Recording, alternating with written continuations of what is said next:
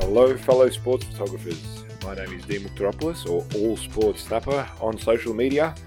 I'm a sports photographer working full time for Getty Images. Welcome to the Sports Photography Philosophy Podcast, or, well, Sports Photography Podcast as we call it these days. This is part two of my working in the Beijing Winter Olympics.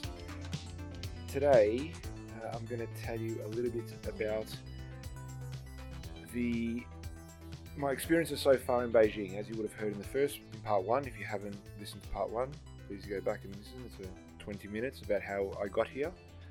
Um, and this is part two regarding the pre-games games. So when I say that, I mean the you know day minus five, six, seven, and then leading up to actually day one of the games themselves. So it's all the training sessions and press conferences and all the kind of things that happen before. And the reason that uh, Getty, uh, me, my colleagues arrive a week or so, um, roughly around a week. Well, again, from the photography side, but there have been colleagues that have been here for uh, 20 days, uh, a month, depending on their roles in the company. So, uh, IT guys um, setting up all the infrastructure that we're going to be using, you know, all the, the, the cables and the positions and all that. That that sort of stuff has been going on for you know years of planning.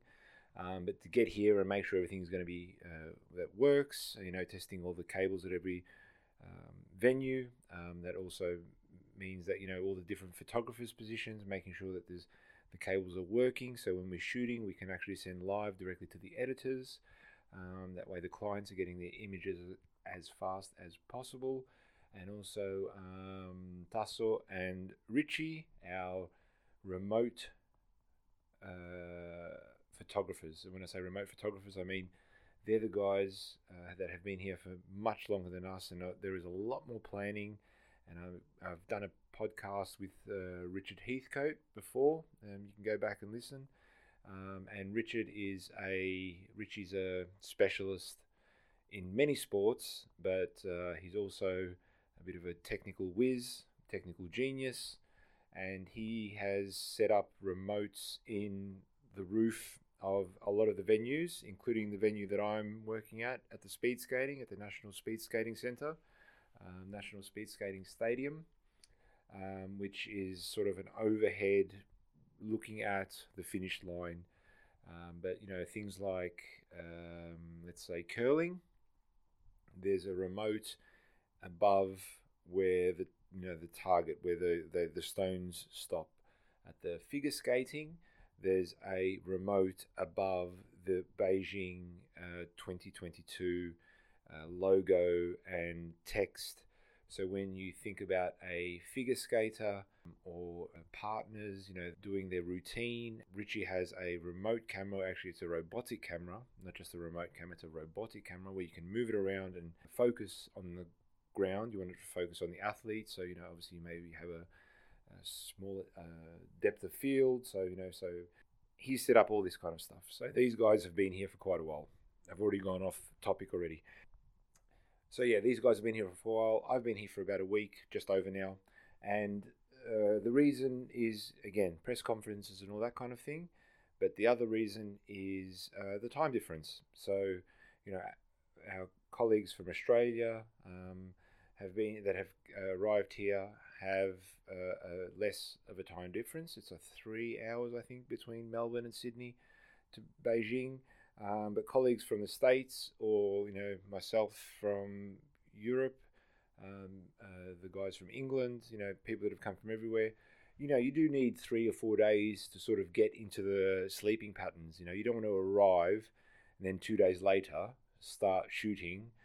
Um, you want to really sort of uh, ease into that, you know. And again, at Getty, I'm very lucky. I have that luxury of, uh, you know, getting that week. You know, again, if you're a freelancer, um, you know the accommodation might will obviously play a major uh, factor in your expenses. So, um, so yeah, that's one of the reasons that we get here so early. But again, there's obviously a lot of commercial commitments, and like I said, training sessions, and also you know learning your venues, meeting the venue managers, um, finding out, you know, uh, what kind of access. And again, that is even more uh, applicable now because of all the restrictions, which again, you would have heard in the first podcast regarding um, COVID regulations. So, you know, before, again, going back to my the last Winter Olympics, I was covering a lot of speed skating there as well, and you could move around the stadium fairly freely.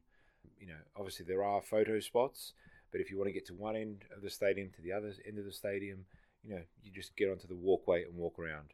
You can't do that here because here there are again within the the loop that I mentioned in the first podcast. They've got about leaving the area of you know the hotel and the stadiums.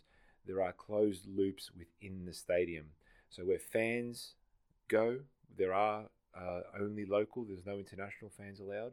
There are local fans allowed into the stadium. They are obviously all vaccinated, and you know they're sitting further apart. They're all socially distanced, and all that kind of stuff. But we, as photographers, as journalists, um, as the writers, um, even the volunteers, all the, the people that are working, the security guards, they are not allowed within that zone with the spectators. So there's big glass partitions, glass walls, you know, and then not just a piece of plastic. It's one piece of plastic and then another meter between it, like of empty space, and another wall of plastic between where we, um, as the photographers, are sitting, uh, sitting in, in, some of our allocated seats for um, shooting from, and then spectators they have their section. You know that's that's the reason that we are here so early, and that's the reason that um, you do need that time to sort of get uh, into the rhythm of the area, and obviously you know you learn how the transport. Um, you know the food and you sort of have to get into sort of a rhythm of it all so uh, second thing, it's a sports photography podcast, and I've hardly talked about sports photography. So let's go on to the kit. Um, this is a moment uh, in history in photography. Um, I remember it was at the beginning of my career, but I remember, you know, I did shoot for a small paper and I did shoot um, on uh, film. So that was at the beginning of my career, and film was sort of still there, but it was slowly dying out. And then obviously we've all moved to digital. Now there seems to be another transition. Um, well, not seems to be, there is another transition, and that is uh, mirrorless cameras. Um, there are a few of my colleagues uh, from the Netherlands and from Germany, and you know, there's three.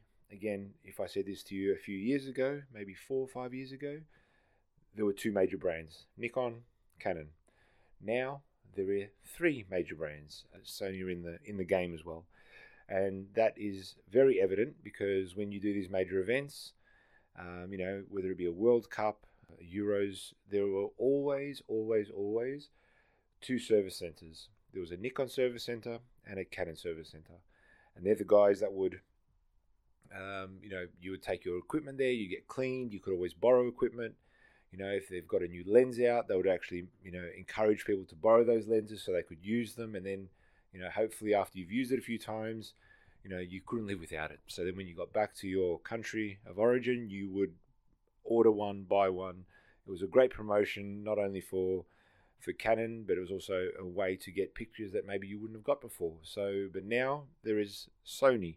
Sony, for the last few years, have been doing mirrorless cameras. Now, Nikon have got a nice, well, nice. I haven't heard too much, many good words about it, but uh, that's not for me to say. I don't do not shoot on Nikon, but you know, let's just say reviews have been mixed on the digital for Nikon, and there is the R3. It was an R5 and an R3, and now R3s are available. I think there were some available at the winter at the Summer Olympics last year in Tokyo. Um, I did get to play with one a little bit. But um, you know, I think learning to shoot on a new camera with a new system, with new focusing, with new menus is probably not the best place to learn. It's not somewhere you want to experiment with too much. In Tokyo, I didn't do it. I used it for a little bit and I said, okay, I'm just going to stick to my Mark IIIs, which is a mirror camera. Um, you know, let's say old fashioned these days. um, 12 frames a second, slow motion compared to these new ones. I have an R3 and I got it a few days before coming out to, to uh, Beijing. Um, I used it for three, four days in a row, and I can see that it is the future of photography. It's the way the industry is going, it's the way all photographers will be shooting. That's no shock to the system. That's exactly what's happening. I needed the familiarity of the buttons, of the menus. Um, you know, I shoot it, like I said, I shoot a lot of speed skating.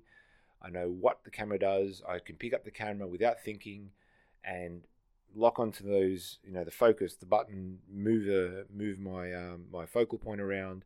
You know, all right, they're, they're in a, you know, they're in the middle, in the middle infield. Sorry, they're in the infield, so I can, you know, I can adjust my um, ISO quickly, all that kind of stuff. It's second nature to me, you know. And again, these cameras, you know, they've always been incremental changes for the last, you know, from the, if you see the first body and the Mark III body, body wise, they're very similar looking to the untrained eye.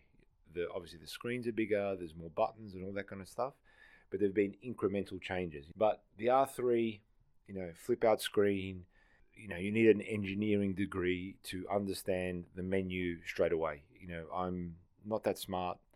Um, I did, like I said, I used it. I can see, and I and I did get a lot of photos that I probably wouldn't have got before. There was photos I was taking with the flip mirror and you know the touchscreen and everything. It's fantastic. It's a great camera.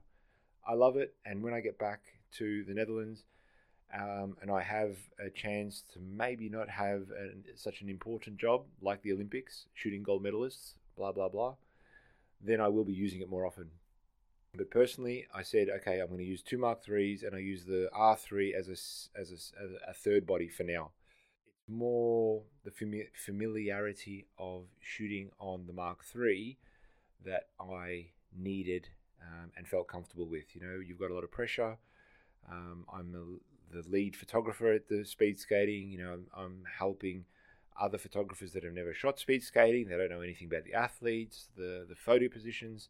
So one thing I didn't want to have on my um, on with uh, with my responsibility was not being confident in the machine that I'm using, in the camera that I'm using. So I went, reverted back two weeks and said, okay, I'm only going to use the Mark III. Um, and again, it's more just getting used to that system, to that, then I will be. And I'm sure by the next major event, whether it be the World Cup, if I'm lucky enough to be on that team, or whatever events coming up, I will probably be going to the R3 but I need to use it in smaller events and um, maybe events with less pressure that will give me that freedom to try and fail and learn. The Olympics is not the place to do that. So yeah, that's my the bodies. Uh, lenses wise, um, I am again lucky. Uh, I have a great friend who works at Canon in the Netherlands he has lent me an 85mm 1.4 and a 200 f2. Now I use these lenses. He lent me these lenses at the last Olympics in Tokyo, and they are magic. The the bokeh, the depth of field, whatever you want to call it, it it's it's gold. I love it. I love it so much. Um, I have a 400 mil. I've borrowed a 600 mil f4. I have a 400 mil uh, 2.8. Um, of course, in my camera bag, like every sports photographer, you have a 70 to 200, you have a 24 mil, I have an 11 to 24 mil. They're all, you know, all these lenses are great, um, but you know, once you use a prime, once you've got prime lenses and you shoot on those prime lenses and you know how they work and you've got that, you know, that really shallow depth, you know, the eye is sharp and the ear is out of focus, it it makes it just makes it gives it a bit more of a cinematic feel and it really isolates your subject. It really makes that the athlete stand out from the background especially if the backgrounds are not that great. It's a no-brainer. It's for me the 200 and the 85 mil eh, are on the on two of the bodies always. And of course i'm uh, today i was shooting the 5,000 meters men's race, and I used the 600 mil. Again, another lens, super fast, and again, these new lenses. Um, I don't know the official, you know, weight, but you know, from the first 400 mil I used to this 600 mil that I'm using now, again, which would have been a heavier lens. I mean, it feels like a toy. It is so light, but it is so sharp. It is so fast.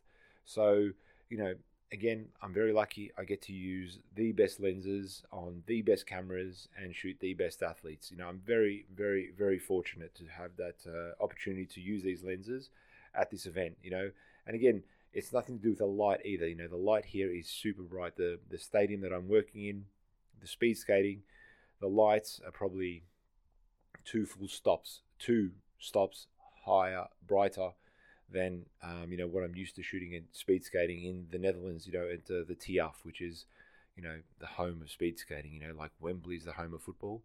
Thialf is the home of speed skating. You know, it's where the biggest events are in Europe. It's where you know, but again, compared to this stadium here, you know, this stadium is state of the art. You know, lights and you know, it's great. So yeah, equipment wise, obviously you've got your monopod, you've got your lenses, and um, um, on the infield, um, I get to see the athletes sort of you know getting ready, you know, doing their stretches, and then they go into the ice, and you know they're going past you, and you know I'm lucky again they recognize me because I've done so much speed skating.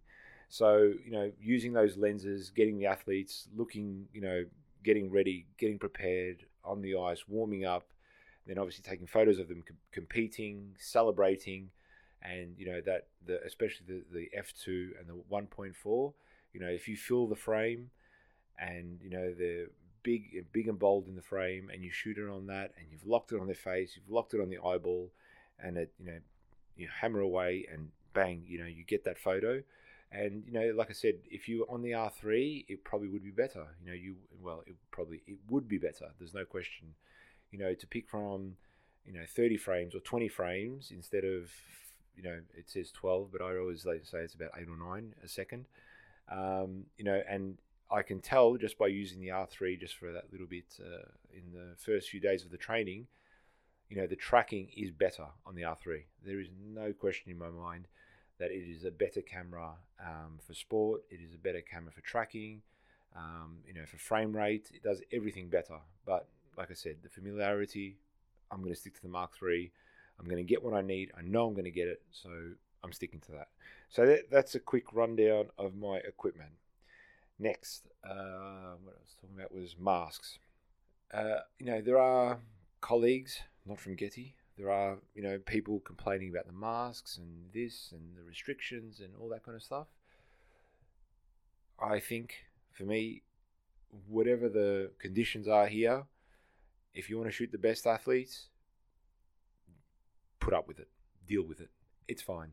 Um, you know, I've seen there are you know social media posts and you know other you know news agencies, TV stations, newspapers from all over the world. They're all reporting about you know the behind the scenes and the testing and all that stuff. You know, I think I understand it in a way. I understand why they've had to do it. I understand why they've they're doing it. Um, you know, not only is it to protect the athletes, it's to protect us, but it's also very much to protect their citizens. You know, the Chinese citizens. You know, they don't want people flying in from all over the world. I get it. I, honestly, for me, I get it. It's it's it's you know the fact that they can run a Olympics, a major event, with tens, you know, thousands, thousands, 10,000, 15, 20,000 people all being contained in these mini bubbles in hotels situated everywhere. They can run buses. The buses have got plastic sheets up between the drivers. Everyone's wearing masks, and I said, as I said before, not just normal, not just uh, cloth masks or you know something that's got your logo on it that you know that's just something that goes over your ears. No, the, the everybody's wearing a medical mask all the time. I'll put up with it if I can get to work shooting the best athletes winning gold medals and celebrating. You know, even the medal ceremonies, you know, it was the same in Tokyo. Um, when we're taking our photos for, you know, it's, it's not a medal ceremony because they're doing it at a medal plaza. But after the athletes have won, you know, again, I think this is day two now. I'm giving this recording from. They flower. They call it a flower presentation, just to give them something after they've competed and after they've won. You know, first, second, third. More like a like the olive branch style thing around the little panda or underneath the panda. So they get presented this. Um, you know, there's no national anthems. They again they do that the following day at the Medal Plaza, which is at another location near the main. Um, they call it the Bird's Nest uh, Stadium. So the athletes will go there and get their medals and get there and listen to the their national anthems and all that kind of stuff. So unfortunately, for me, unfortunately, the heat of the moment when you, everybody's you know celebrating and you're really fired up, you know, you want them to have that medal. You know what I mean? You get the emotion, you get the the joy of of winning. You know, you know, first, second, and third have all been delighted on on on the podiums with them with their with their placings, but unfortunately they're not getting the medals in front of us. Um, you know, some of my Dutch colleagues who were shooting, um, Patrick Roest, who got second place, you know, they're going to have to go now to the Medal Plaza tomorrow to take photos of uh, Patrick receiving his silver medal. So yeah, that's one thing that. Um, but yeah, anyway, when they're up on the podium, they stand up there they are presented, they take off their masks for maybe 30 seconds, I don't know, not long. Um, and there is um, a volunteer behind us with a piece of card that says masks off. You know, they take them off, they pose for a second, far away from each other. You know, like on the podium is a bit, little bit larger than normal, I would say, um, spaced out. I mean, um, and then the volunteer will hold the you know masks on sign, and then they will put their masks on, and then they stand next to each other, and they put each arms over each other, and then we take again we take more photos.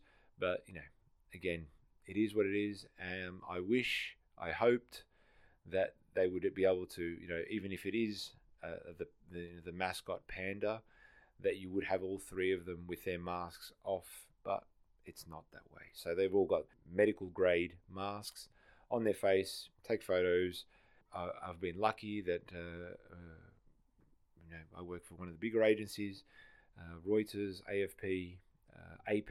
We've all had this conversation with the photo manager, and we decided, not we decided, with we worked around the um, the Olympic Broadcasting Service. You know, they set up their TV cameras for the for the flower presentation, and then we are sort of situated near them, so in front of the TV on the ground, and then after they receive this uh, Panda, then they move for the photographers that do not have inside access. They move around the side and they are presented to the uh, photographers that are on the outfield.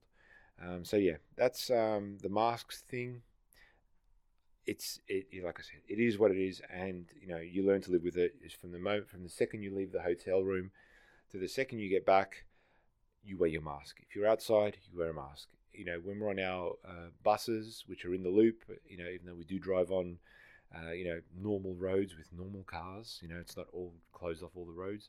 You know, those buses are sealed, um, but out, you know, we look out the window and you're looking at the sights of Beijing, and everyone, everyone that I've seen, I haven't seen one person. Actually, I, that's a lie. I did see one person going for a jog without a mask on, but I can guarantee that person had that mask in their pocket because everybody else whether they're in cars, whether on their motorbikes, whether on scooters, whether they're riding a bike, everyone is wearing a mask and everyone has uh, the most common ones I've seen, the most one, common ones I've taken notice of seem to be the blue mask, you know, the blue surgical mask that your doctor would wear that if you, if you was doing if you were getting surgery done. Let's see what else we got. Food is uh, fine, good, enough, bearable, pass, whatever you want to call it. Hotel is fine. Um, the media center has a big variety. They sort of mix it up every couple of days, you know, day on, day off sort of thing. Um, and again, quality of food, it's it's fine, no complaints. It's not restaurant quality. It's not. You can't walk out, you know, outside my hotel. There's a food market there. There is a tea. Looks like a tea specialist shop. I would love to cross the road, go in there, get something else. We can't do that. But again, it is what it is. We uh, you sort of you, you deal with it. The buses, the service is great. the times I'm still trying to figure out. You know, I've been like I said, I've been here for over a week, just around a week. Um, you know, the time sort of changed. You know, when the opening ceremony was on, the times changed because of fans that were going to attend the opening ceremony, and so it sort of it seems to be moving uh, on a daily basis. Um, but they're regular. You know, you get out, you walk out of your hotel, you get on a bus, takes you to the media center. There's a transport hub there. That hub will take you to wherever you're going to go. So you can go to other hotels, and I have had colleagues that would go to another hotel to have dinner. Um, I haven't had the chance to do that. I haven't had the time to do that yet. But you know, there are colleagues that you know, okay, well, let's try this hotel. They'll get on a bus. It'll take them to a hotel. They'll get out. They'll eat at that hotel. They'll get back on the bus. They'll go back to the main press center and then back. So there is some flexibility again. And again, I think that's more of a. Uh, I don't know how common that is. I don't know if you're supposed to do it, but whatever. People have done it, and I don't know if it'll be possible to do that because now that the games have kicked off, you don't have time to just to go to random hotels and get food. But yeah, the food in the hotel here that I'm staying in is fine, is good. There's breakfast and dinner served. Um, you know, lunch is usually at the main press center or at the venues. The venue food is average. I would say below average. Um, they don't really um, cater, I think, and I've been to two venues so far. Um, the food was a bit different. Um, you know, one place had chocolate bars. We don't have chocolate bars at ours, you know, and I'm a bit of a chocoholic, so I would have liked the free chocolate bar here and there, but that's not going to happen. The training sessions. Um, so far, like I said, I've covered training mainly because I've covered so much speed skating over the years the athletes recognize me. You know, I get thumbs up, I get you know hellos, I get waves. You know, when they train, you know, they give you a smile because they know you. So you know, I'm not going to send a photo of them looking bad. So you know, I want them to be comfortable around me, and I need to them to know that you know I would never uh, send a photo of them that is not nice. You know, my job is to make them look good, um, and they're nice people. you know, the athletes are very nice. So it's great shooting a sport where the um, the people that you spend so much time staring at, you know, cropping, photoshopping, whatever, sending their pictures, you know, they say hello to you. It's nice. What can I say? Um, so yeah, I'm enjoying working at the speed skating. Um, I think the athletes are incredible athletes. They're, you know, the fitness level and the strength level and the commitment that these, you know, again, this goes for most sports, well, all sports, but um, the commitment that to be at the Olympics in any any field, any sport. I always say, like a you know, explaining this to the kids once. You know, when you see a Usain Bolt or any of these athletes, you know, they run for ten seconds. The amount of work and dedication and commitment that you need, and you know, a team of people have helped them get to that place and that's no different than the athletes that I see here in the you know, and they don't get the glory of the of a, of a football and and you know golf or you know these sports that have you know massive contracts and they show up at airports and there's you know thousands of people waiting for them at basketballs or whatever. You know these guys are training you know just as hard and they put as much commitment in as any athlete in the world in any field, and still very nice people, still you know still wave to you, still say hello. So it is, it's great. I, I love shooting the sport and I love the athletes that I work um, taking photographs of. So that's the, um, you know, and then add uh, the occasional press conference um, at the main press center, shots of the stadium, uh, shots of the venues that you're going to be working at, you know, outside, inside, before the events, all that kind of stuff, you know, wide shots of the venues. You know, uh, again, some of these venues are brand new. Um, the world has not really seen them before, so you know you want photos of the stadium. You get there a, little, a few hours early before you know everything kicks off and before all their training and everything, so you get photos of the venue empty. And you know it's just not as much as it is for you know the newspapers or magazines or you know websites the following day. It's also uh, you know in a way a historical record. You know in 50 years time, in 20 years time, 10 years time, you know you'll be able to look back and say what that stadium looked like back then.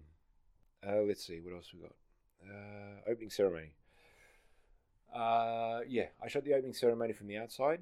Uh, we had, I think there was 20, 25, even I think it was probably closer to 30 now thinking about it.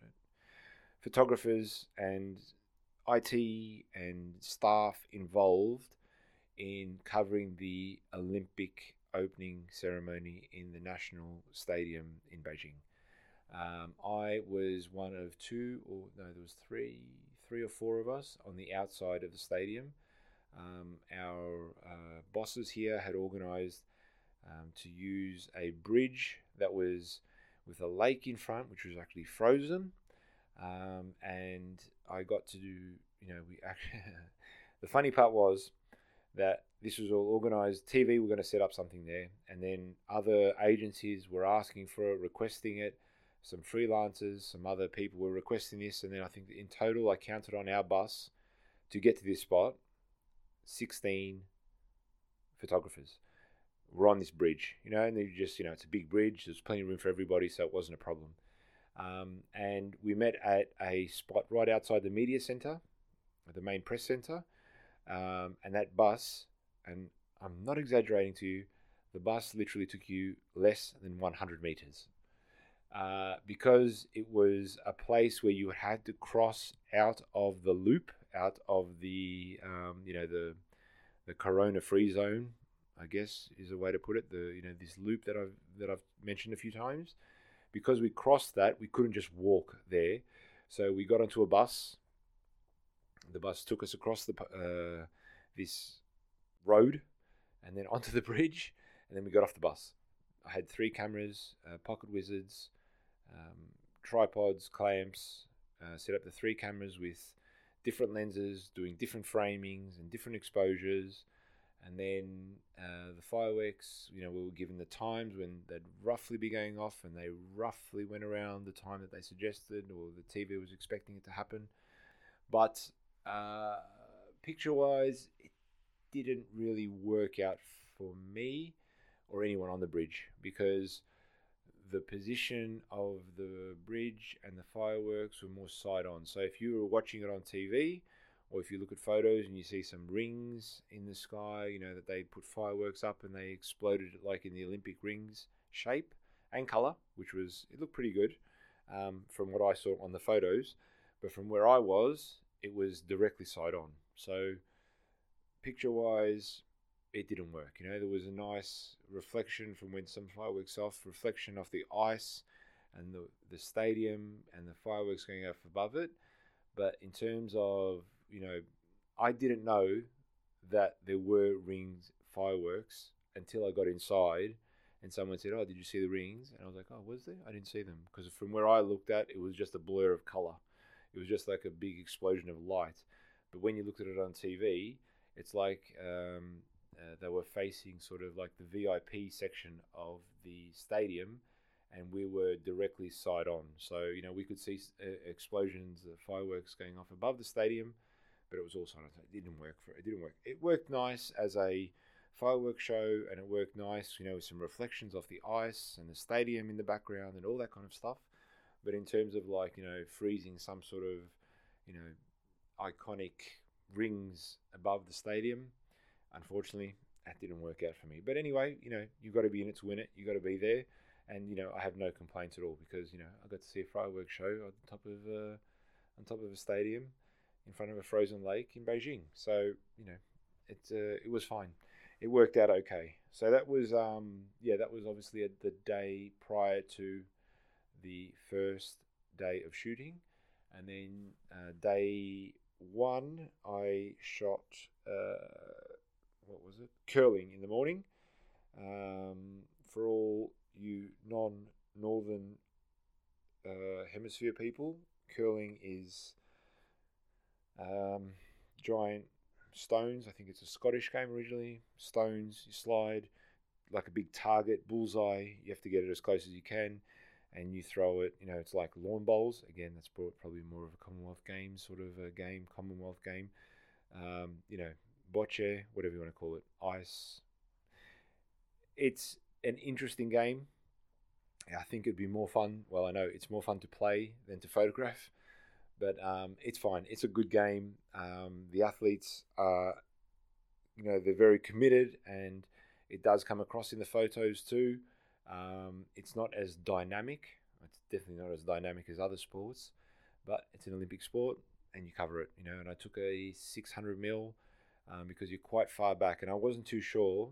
Um, again, going back to the restrictions thing I talked about earlier, um, I think I'm taking lenses. Like normally, I would have taken a 400 because you know you can get a bit closer, but again, with the um, access and um, you sort of, I think I'm taking a bit longer lenses to events. I'll, I will be taking longer lenses going forward as well to events that probably I wouldn't have before.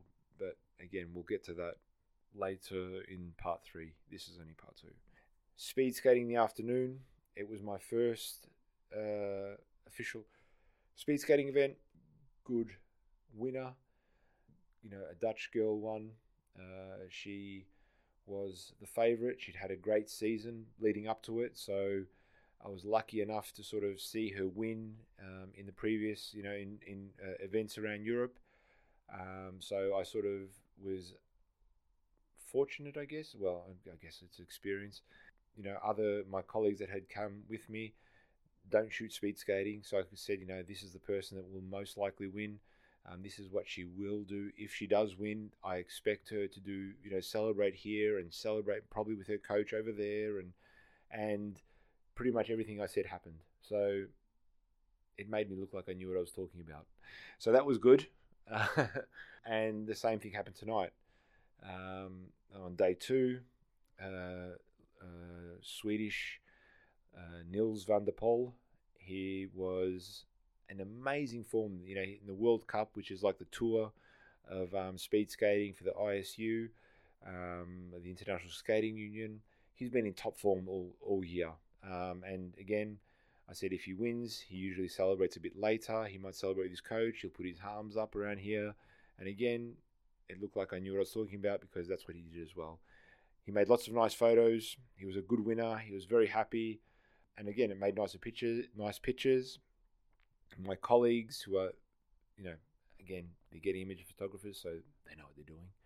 Um, got great pictures as well. So, um, you know, I put one at the back straight, um, at the end of the back straight, and the other photographer was on the on the second corner after the finish line, um, because you know once they once they uh, especially on the longer distances, they after you they cross the finish line, you look up at the skate the sorry the scoreboard.